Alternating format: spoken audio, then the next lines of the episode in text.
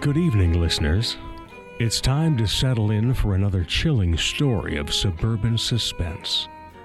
From the slumbering heads of Mount Rushmore to the twin and windy cities. From the unseen depths of the Great Lakes to the rustling husks of cornfields across the heartland.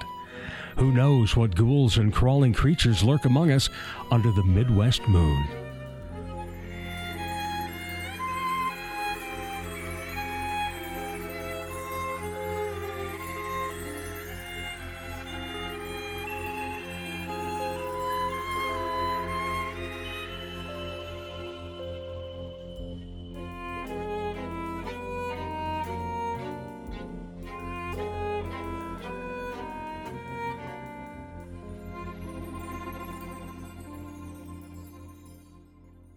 Kay was not supposed to be here.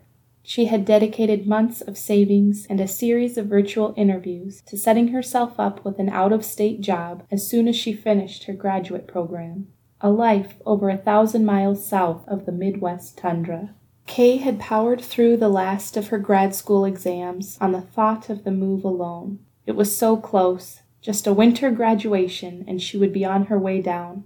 Whenever stress crept in, she'd close her eyes, usually outside the library in her defrosting car, and imagine herself there, in the town that was warm and walkable enough she wouldn't need a car. But shortly after Thanksgiving, both her job and the move fell through in the same bitter cold week, a cruel one two punch that knocked the wind out of her. She was left reeling, directionless, and scraping her windshield in shin deep snowdrifts. Luckily, Kay was able to make a deal with her should be former landlord, extending her lease, and her friend Jack set her up with a job at a great bar where he worked downtown. The bar was tropical themed, kitschy and upscale at the same time, with wicker furniture, floral and nautical decor, and overhead screens that played a constant loop of beach party movies from decades past. The bar shared space with a window at the back that sold pizza by the slice. Bridging the two businesses was a swanky lounge with a swinging chair and low wooden ceiling beams like in a cabana.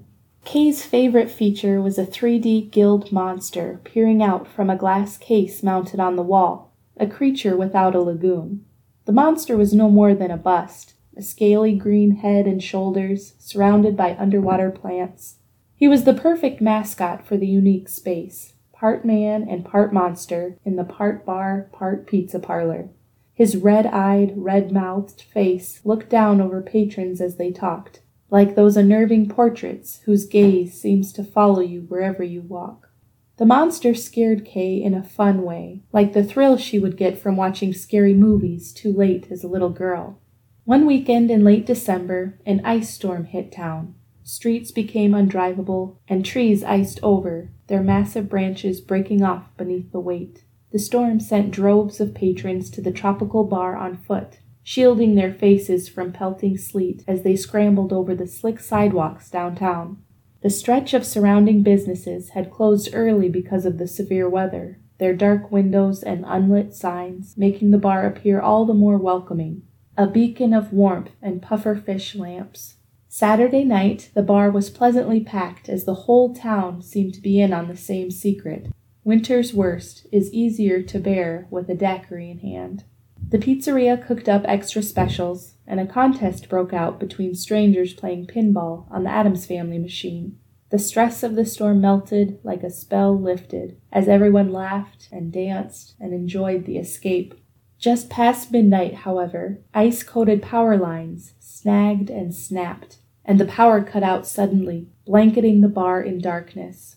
There was an immediate panic. Drinks dropped and chair legs scraped across the floor as screams shot through the blackout, shrill and piercing as Hitchcock victims. Within moments, the dim emergency light behind the bar powered on, but even then the space was cavernously dark, with those closest to the bar silhouetted in ghostly blue, like the light from a pale alien moon. For safety reasons, everyone was asked to leave early.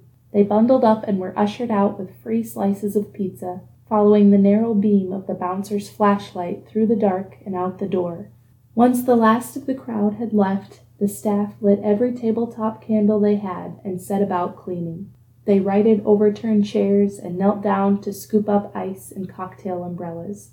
Kay was on her knees beneath the table retrieving a fallen coaster when she saw a set of wet footprints, no doubt snow tracked in by patrons. She grabbed a towel from the back and started mopping up the tracks by the side door where they seemed to start. She made it several feet before she stopped, startled to see the watery prints become laced with broken glass near the wall below the monster display.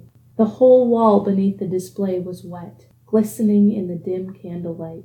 Kay's eyes followed the wet streaks up to discover that the glass box was broken open in a giant star shaped fracture. The creature was gone. Faux moss and seaweed hung limply where the monster should be. Someone must have stolen it in all the chaos, and the wet tracks had been leading the other direction, out the door. Kay told her coworkers what had happened, waving them over to look at the damaged display, and the group wondered together about who would do that. Who would take advantage of a crisis like that? The whole staff treated customers like friends, and it stung that someone would violate that.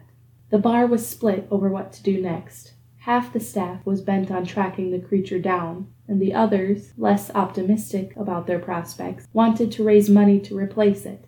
Kay's friend Jack decided they'd do both search for the creature and hold a party to raise money for a new one. Kay made flyers that featured a drawing of the monster below the words, Missing Gill-man, help us find our monster mascot. At the bottom, she listed the bar's number as a tip line. With each missing monster flyer that was posted, a separate poster was hung, an invitation to a Creature from the Black Lagoon fundraiser the next weekend. In the days after the power outage, news of other vandalisms and burglaries surfaced. The butterfly house down the street was broken into, the doors to its 80 degree indoor garden wrenched open, leaving butterflies to flit out into the other exhibits. That same night, at a nearby pond, steel chains blocking winter access to the dock were ripped from their posts and tossed aside in a snaked pile. Police struggled to find motives or suspects in any of the cases and couldn't say with certainty whether they were related. Their daily briefings all ended the same way our investigation is ongoing. On the night of the bar's fundraiser, a custodian at the local college was finishing his shift when he noticed the alarm above the gymnasium door was activated. Someone had broken into the pool. Wanting to save security the trip, he silenced the alarm and headed inside to investigate. Immediately, a wave of heat and chlorine enveloped him. Foam kickboards and abandoned goggles littered the floor, but the space was empty, no intruder to be found. The custodian walked a slow circle around the pool's perimeter, peering into the shadowed stands and below the benches along the walls until he was satisfied they were clear. As he moved toward the hallway to search the rest of the gym, he thought he saw a ripple travel across the surface of the pool in the dark. He stilled, Slowly, he stepped closer to the pool and discovered a film of thick green sludge floating on the water. He crouched down at the edge of the deep end and reached his hand into the water, trailing it through the slime. The scum was slippery and thick and stretched the length of the nearest lap lane. While the custodian was used to strange student antics in the gym and the pool, something felt different about this, unsettling. Quickly, he pulled his hand out of the water and shook it off. He let out a panicked breath and stood back up, trying to push the uneasiness from his mind. He would make quick work of cleaning the pool and then go. Steeling himself, he made his way back through the changing rooms toward the supply closet. He passed the lockers and the showers, but stopped short by the sauna, where steam rolled toward him like an ominous fog from behind the tiled privacy wall. Gym hours are over, he shouted. No response. He swallowed hard. You can't be here. The sauna is closed, he called out again, again met with echoey silence. Slowly, he stepped around the corner to confront the trespasser. The man's heart stopped at the sight of a figure sitting still in the center of the open sauna door. A monster, scaly and muscled, Steamy air escaped through the door as the creature stared out with deathly red eyes. The custodian turned on his heels, bolting to the gym's front desk. His feet slid across slimy footprints on the tile as he ran. Twice he slipped and caught himself against the wall before making it to the phone. But just as he connected with campus security, panting and frantic, a strong webbed hand gripped his arm from behind. Meanwhile, across town, the fundraiser had started. A group of friends showed up to the bar dressed like extras from a 50s beach movie, wearing modest bathing suits beneath their parkas, opting for thick snow boots over sandals. Others donned t shirts that read, Give us back our creature feature. Most dressed as the creature itself, with rubber masks and comically large, webbed plastic hands. They laughed, trying to lift their drinks with their monster gloves, and danced stiffly, barely able to see through their masks. Kay was happy with the strong turnout, glad to see so much support, but after a time, everyone seemed to meld into one overwhelming crowd, a mass of unsmiling monsters. She felt uneasy for a reason she couldn't explain. When Jack set a drink on fire, a trick that usually made Kay laugh and clap, the fan of sparks startled her, and she slipped out the side door near the alley to get some air. She sat down on the steps and closed her eyes, hugging her sweater tightly around herself. The cold seemed to help her anxiety. It focused and calmed her racing mind, almost like an ice bath forces clarity by overwhelming the senses. She stayed that way for several minutes, taking slow, deep breaths, when the phone in her pocket buzzed with a message. It was an alert from the college. Even though she'd graduated, she still got emergency notifications from campus security. The alert read, The Howard Center gym was broken into and vandalized at approximately 10:45 p.m. Campus safety is investigating. Stay vigilant and remain in your dorms. Notify administration if you have any information about the incident.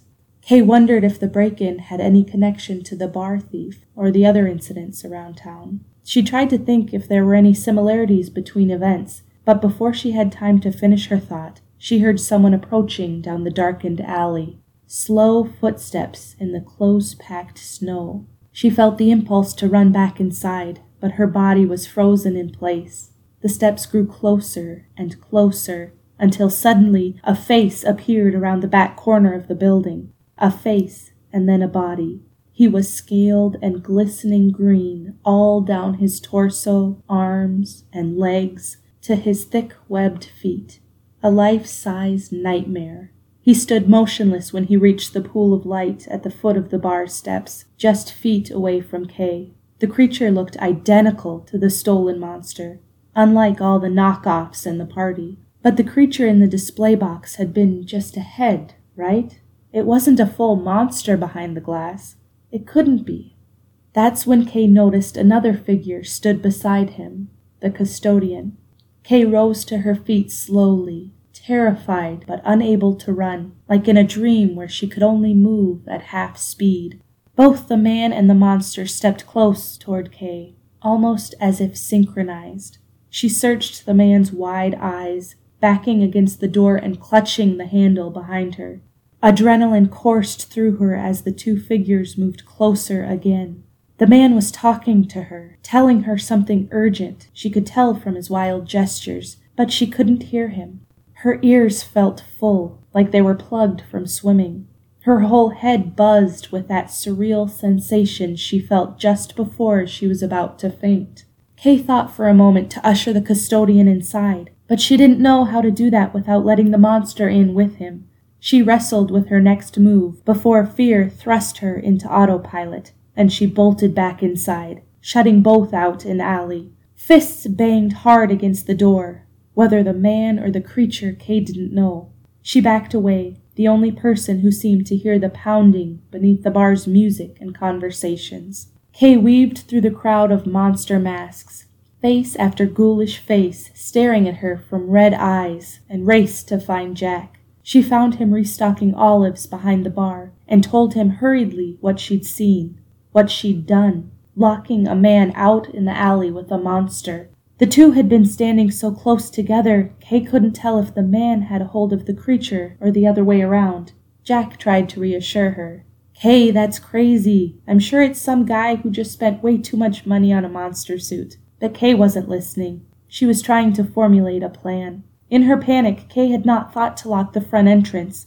And just when she remembered, hurtling past patrons in a dead sprint to the door, it ghosted open, and the monster and custodian entered. That's them, Jack, Kay shouted, doubling back and ducking behind him. Jack squeezed her arm in reassurance and approached the creature, who was scanning the room as though looking for someone but not finding them. Hey, nice costume, Jack said, but the monster didn't respond. He stood impossibly still, his shark eyes trained on Jack. The thought of the monster hurting Jack frightened Kay, and she was overcome with sudden nerve. Get out, both of you, she said, closing in on the monster in the doorway. The custodian stepped in front of the monster and reached out to Kay. Stop, please, he begged. You don't understand. I mean it. Go, Kay insisted. Listen, he's not dangerous. He's just trying to go home, the man said. What are you talking about? Why'd you bring him here? Kay said. Take him to the police or, or. I tried, the man said. He wouldn't go anywhere else. He led me here. Patrons near the door were now all watching. Jack straightened up. Look, Kay is right. You're causing a scene. You need to go. The custodian lunged toward Jack then and gripped his shoulders. Please, he won't hurt you. He just wants help. I know it, the man pleaded. Just as the custodian grabbed Jack, the monster wheeled toward Kay and picked her up. Before anyone could process what was happening, the gill man pushed open the door and carried Kay out into the cold. As Jack struggled against the vice grip of the stunned custodian, a patron finally snapped into action to go after Kay, but the creature had wedged a patio chair against the door, jamming it shut. Jack watched helplessly through the window as the monster carried Kay into the night. With all his strength, Jack wrestled loose and ran full speed into the door, ramming it with his shoulder. It held. Jack backed up and tried again. Again, it wouldn't open. Jack changed tactics and bolted to the side entrance, rushing out into the street. He called the police as he ran, searching for the creature, listening for Kay. The bar patrons became a search party then, pouring out into the freezing cold and splitting off down every back alley and side street downtown. Hours of searching brought nothing. It was as if the monster had walked out of frame in a movie and vanished. The first rays of dawn appeared as Jack and the others folded, exhausted and numb from the cold, the police carried on with the search, but the combination of melting slush and fresh fallen snow made following tracks impossible. Jack slumped into a stool back at the bar, rubbing his wind chapped hands to warm up and cursing himself for not being quicker to go after Kay, not believing her in the first place. It made no sense, but he was certain now the creature was real, not a prankster, not a Halloween costumed look-alike. He puzzled over how that was possible when his phone chirped with a text. It was Kay. She wrote that she was safe and she was sorry, but she needed to get out of town. The night had been too much. Don't worry, I'll call soon, explain everything, but I just need to get away. I'm okay now and safe. You can bet the house on it. That last phrase made Jack collapse in relief. It was a secret code they shared after bad dates or on solo trips to assure the other all was well, that they weren't under duress and were really and truly okay. He couldn't imagine how, and he would call her over and over until he could hear her confirm it. But the high alert panic was gone. The strange, terrifying ordeal was behind them. Two weeks passed before any sense of normalcy returned to the bar. The staff made the unanimous decision not to replace the creature wall hanging. Instead, Jack used the fundraiser money to purchase a funky mermaid bust. It kept with the beachy theme and was far less ominous than the monster, smiling a siren smile beneath a mane of beautiful curls. One afternoon, as Jack was opening up the bar, a delivery came. A slim package addressed from Kay and postmarked from Wakulla Springs, Florida. She had made it south after all. Inside the envelope was a stack of photographs and a postcard. Jack flipped the card over to read, Finally made it. Sorry for the Irish goodbye, but I needed to get away. So much beauty and warmth here. Can't get enough of the water. Miss you all. Love, Kay. Jack smiled and flipped through the photographs. The first showed Kay beside a trellis of pink flowers outside a restaurant. The next was a close up of the sun reflecting off Kay's sunglasses, followed by a snapshot of a deep green swath of tropical trees. The last photo showed Kay sitting on the edge of a riverboat, her legs dangling into the water. She looked happy. Jack pinned each photo up behind the bar, a collage of his friend above the limes and swizzle sticks. He had just placed the final picture when something in the photo's foreground made his chest seize. There, beside the boat, just beneath the surface of the translucent water, barely visible among a tangle of underwater plants, was a scaly green head and shoulders.